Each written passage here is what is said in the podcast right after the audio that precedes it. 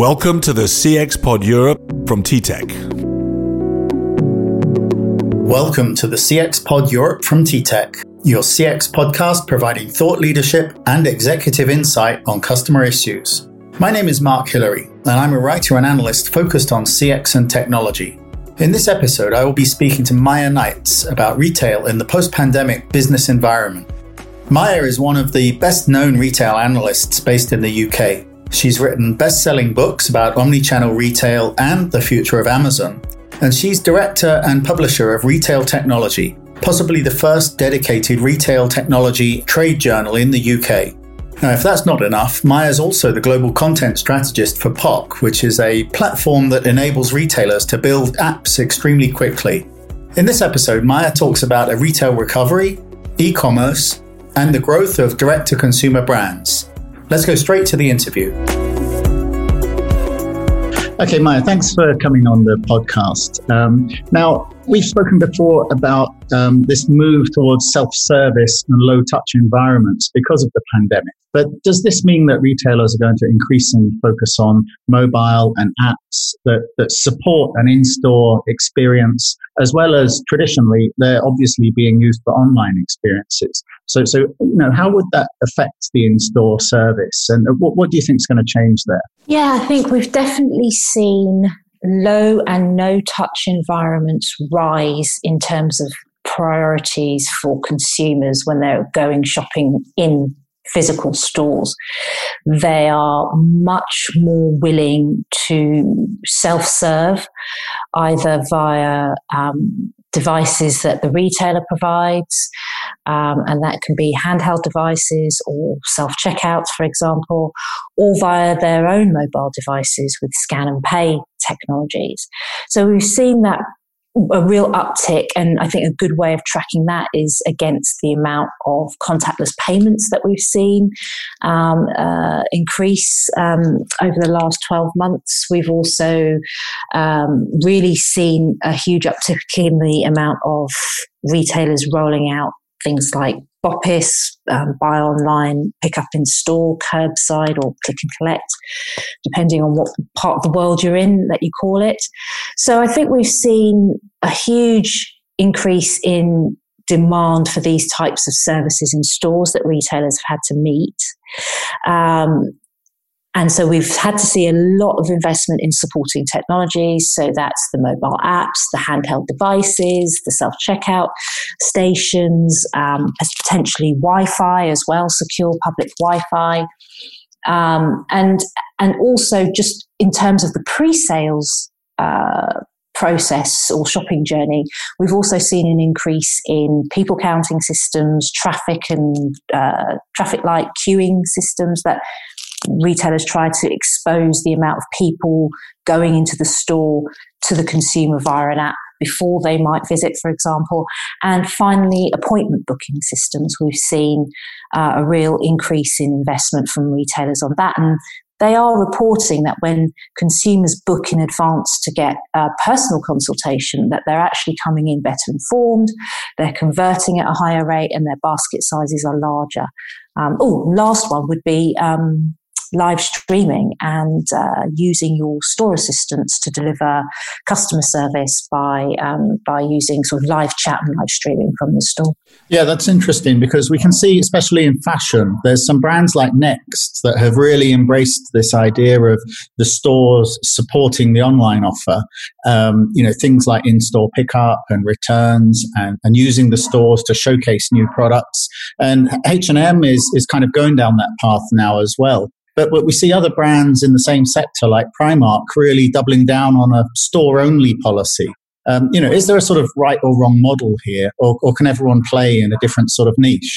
I think in the immediate future, everyone can play in a different niche. I think the likes of store only or online only retailers are exploiting the long tail in consumers in terms of in consumer trends in terms of those that are going to be last to switch to shopping partially online for the Primarks of this world um, or those that completely you know, have now made seen some online gains because people are more likely to shop online if they're online only. But I actually think if, if I'm to be true to the, the ethos, the, the, the, the ideas that, that, that I promote, every retailer ultimately will have to be omnichannel. Every retailer will ultimately have to have a seamless uh, offering that spans both physical and the digital because that's essentially what consumers expect. But I would say the likes of Primark store only retailers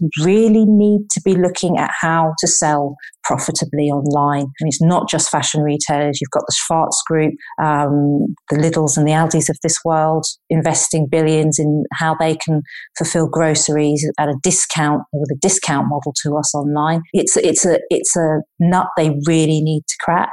And I think if you're online only, you also need to start thinking about how you're going to um, extend your presence and make more of the gains that you've seen over the last 12 months with some kind of physical capability as well. Yeah, and it seems that the department store model is like the complete opposite of the, the omni-channel model that, that you were just talking about. Um, I, I, mean, are, are, we moving beyond this idea of a, a big department store as a retail anchor for, for other smaller stores? And, and if, if that's the case, then what does it mean for the shopping malls? Well, I think shopping malls are at the sharp end of the the, the, the problems that retailers are facing at the moment. I think we're going to see a lot more diversified use of retail space. Um, and I think anything that increases dwell time in terms of, you know, hospitality and dining, leisure, um, leisure time is going to be much is going to become much more important to retailers in terms of partnering with people that can help fill those gaps, those physical spaces in malls and in in, in larger store formats. Um, but I also think it's going to be really really important. What we're seeing department stores do is also kind of double down on what they already do, which is be a showcase for the best brands. Um, interestingly, I think we're seeing a lot of larger tier one retailers all over the world, the Krogers, the WalMarts of this world sort of aping Amazon and becoming marketplaces and trying to become a one-stop destination for many, many brands, which is really the, the, the equivalent department store model. So I don't think department stores have disappeared, but they, like all other retailers, have to diversify and keep pace from a physical standpoint in terms of what the role of the store um, has to has to play in the customer journey nowadays. Yeah, that's interesting to think of a department store as maybe like a, a physical platform system. Uh, and of course, one of the biggest platforms is Amazon uh, that you, have written about extensively. I know you even wrote a book about Amazon. Um, and Amazon has now opened a store in London. And I keep seeing my friends uh, posting on Facebook and Instagram uh, about visiting because it's in Ealing, which is you know where I, I came from in London. Um, and they keep saying they feel as if they're stealing something because they can literally walk in, pick something up, even put it in their pocket and walk out. Um, and I suppose the point is that we're used to all those points of friction in in store retail, like having to select your products, having to line up and pay for it. And what Amazon has really done there is is just removed all the friction. Um, are they are they really shining a light on what is possible to change with in store retail? Then I think you're absolutely right. They are shining a huge light. And I think retailers don't, uh, to borrow from Jeff Bezos' sort of first letter, shareholder letter from day one of Amazon when it was founded in 1995, you know, consumers don't necessarily know what they want until you show them. They don't know what needs to be disrupted until they can see it being disrupted. And I think, particularly from a European and UK standpoint, retailers really have to face the fact that there is a bit of a reckoning with the fresh stores arriving on our shores over here. That when consumers see the art of the possible, they don't go back. I mean, we could say the same about Black Friday and Cyber Monday. You know, you can't put that genie back in the bottle once they see what's possible. It suddenly makes every other retailer's customer, equivalent retailers, competitive retailers' customer experience seem really quite poor and friction filled by comparison. Um, so I think it, it it does sound a bit of a, an alarm bell um, and get start the clock ticking on retailers. Although I think a lot of retailers have, you know, been very very slow to move anyway. And so we'll just see. I think they're trying to tread a very, very fine line between trying to out innovate the likes of Amazon because that's possibly too expensive, too costly for them, whilst being fast followers um, and offering just in taking just enough friction out of the journey to compete, but not competing head on by by being able to say offer something like the just walk out experience. And incidentally, to my point about it starting the clock ticking or the firing gun, as it were, on you know expectations being raised even higher by Amazon through this customer experience. They've now rolled out three of these stores. I think the first one opened two months ago, and there's now three.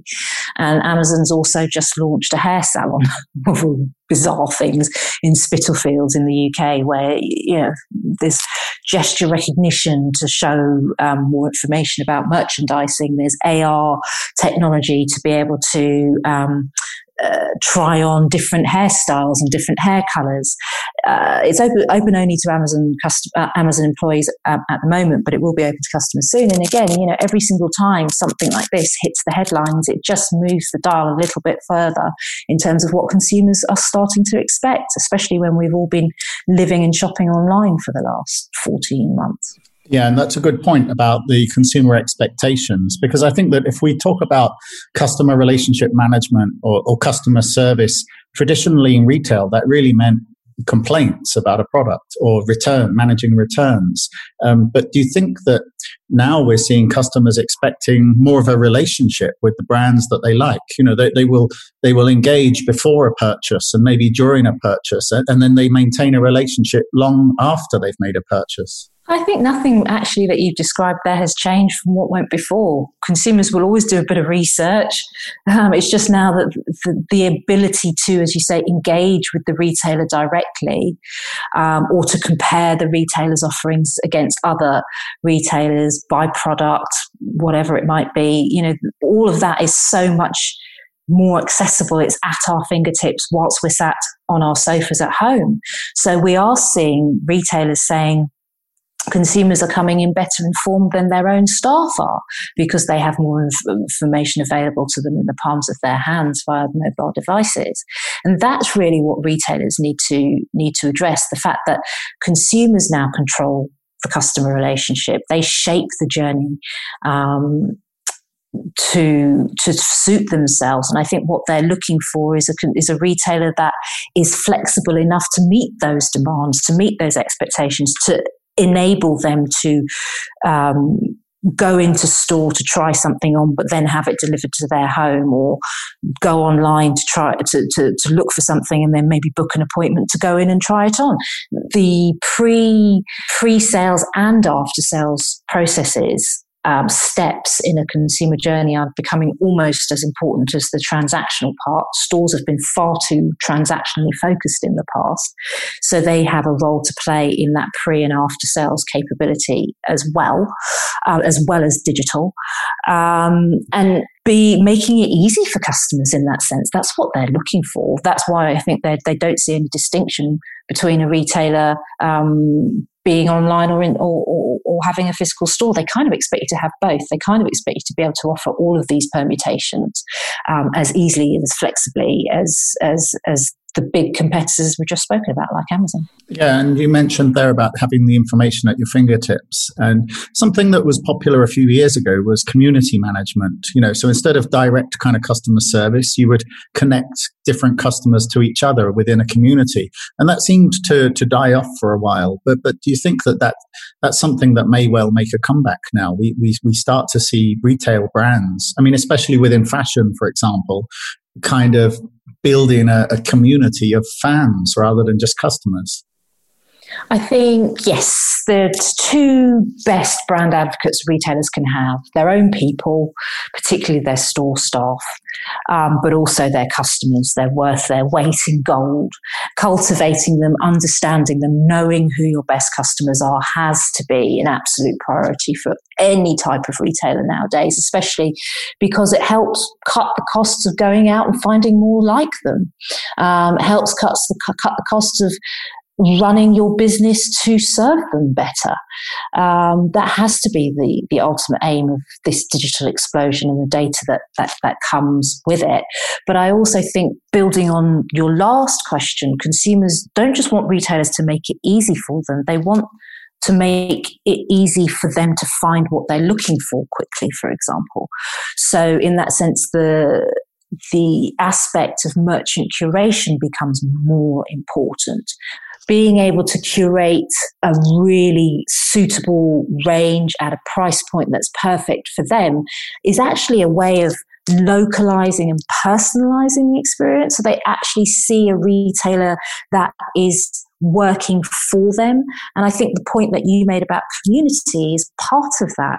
Using your customers as, as your best brand advocates, providing a place for community and identifying the purpose that the retail brand serves and, and, and, and using the community um, to facilitate that is, is becoming so, so important. And It is, is becoming easier to do as well from a digital standpoint. So I can so totally see why retailers are, are focusing on this more again. And then will the, the sort of in-store automation that you mentioned right at the beginning of the conversation um, and this kind of more informed consumer um, that, that you were just talking about, I mean, will that mean that the, the in-store employees have um, a requirement to have a much greater knowledge. I mean, they're not just there stacking shelves or something. They, they really need to understand the brand and the products in the same, the same way that when you walk into an Apple store, you know, you know that any of those guys or girls in there wearing the Apple t shirt are really going to know the products inside out.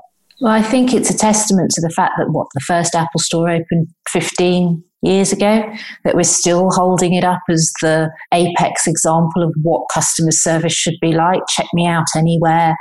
Give me informed, enthusiastic people that really represent the brand and are your best brand advocates.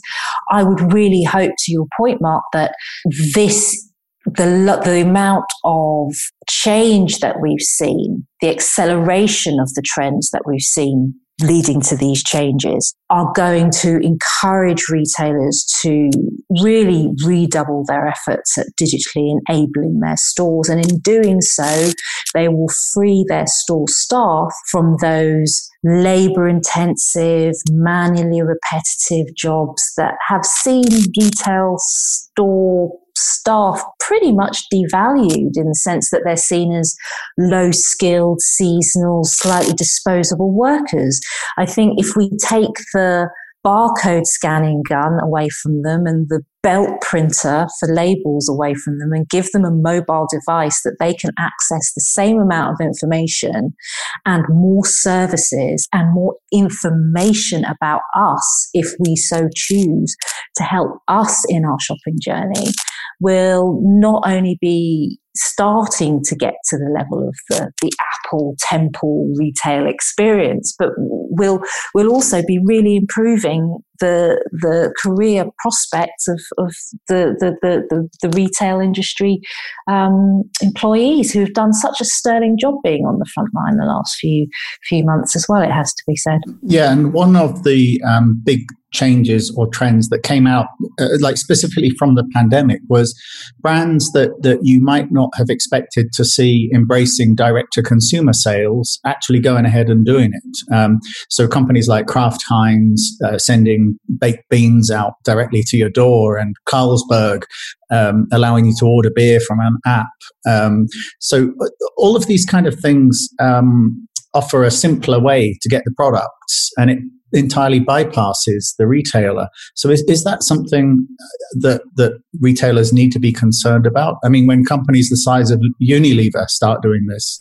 Absolutely. I think it's it's a testament to the fact that Unilever feels that it can get its products to its customers in a much more controlled and potentially faster way than traditional routes through intermediaries such as retailers. Um, I think it's it, it, it, exposes the issues that retailers have had to deal with during the pandemic in terms of issues with their supply chain, um, you know the amount of time that stock uh, is is it takes for them to move stock from warehouse to store and get get it to customers. Being able to open up enough delivery slots or click and collect slots or curbside pickup for example has been a major issue. So particularly um, cpg fmcg manufacturers you can see why they've thought well hold on a second. If my stock's sitting in a warehouse somewhere, why can't I take the reins and see if I can get it to consumers much, much more quickly? I think we've seen huge amounts of innovation at both ends of the scale. You know, we've seen local independent pubs and restaurants start to become grocery hubs for um, for click and collect uh, pickup. But at the same time, we've seen that, as you say, the likes of Unilever and P and G packaging snack boxes direct to the consumer, but we've also seen grocers go quite big in on their sort of their boxed basics as well. Anything to mitigate, I suppose, the impacts on the supply chains that the last 12 months have had. I think that's really what's what's driven them to this. And what I actually heard recently was one um, manufacturer say the two biggest things that they're focusing on for the next 18 months are digital and direct to consumer. So I think it's just adding to the pressure that retailers um, are having to face in terms of right sizing um, and uprating their own um, operations and processes to meet the, the new demands that we're dealing with, that we're seeing. And that may well um, lead us directly into the sort of final question where I just wanted to wrap up and, and ask Is there anything that retailers cannot ignore, you know, because of this experience over the last year? Is, is, are there some changes that, that really have to be sort of taken on board and, um, you know, we can't just have an expectation that we're going to go back to 2019, for example. No, we can't, certainly can't have that expectation. I think the baseline has been reset. Um, 2020 analyst consensus estimates put online growth, e-com growth at about 28%, but global retail sales actually declined 3%. So hopefully we'll see some modest growth in 2021 um, overall. Um, and we won't see quite as big uh, a bump for e-com. But as I said, the baseline's resets to where e-com will probably still grow t- 10, 15% and have penetrated total online retail far further than it than it had um, uh, going into the pandemic. I think you know quite a few analysts have said we've come five years in the space of 12 months or seven years in the space of 12 months. I don't think that's going to be reset. I think that puts pressure on retailers to, as I said, right size their commercial models, make sure that their uh, channels, their consumer facing channels, um, are fit for purpose um, in the sense that they they operate in a seamless and inter- fully integrated way for the consumer.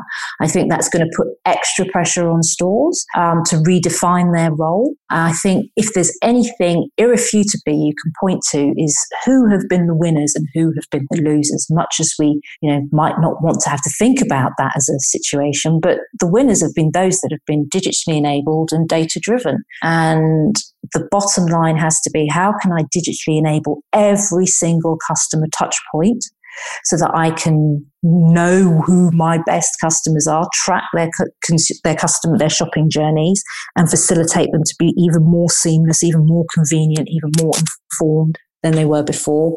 Um, look at my stores. How can I improve the role of my stores to, to serve that same purpose as well?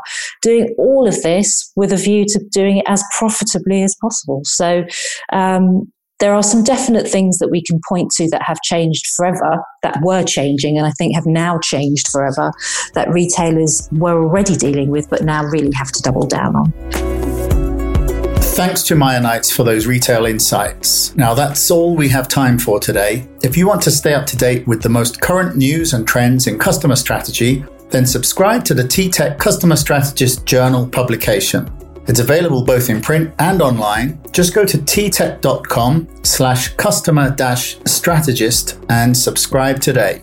So goodbye and thanks for listening. We hope to see you again for the next episode of the CX Pod Europe from TTEC.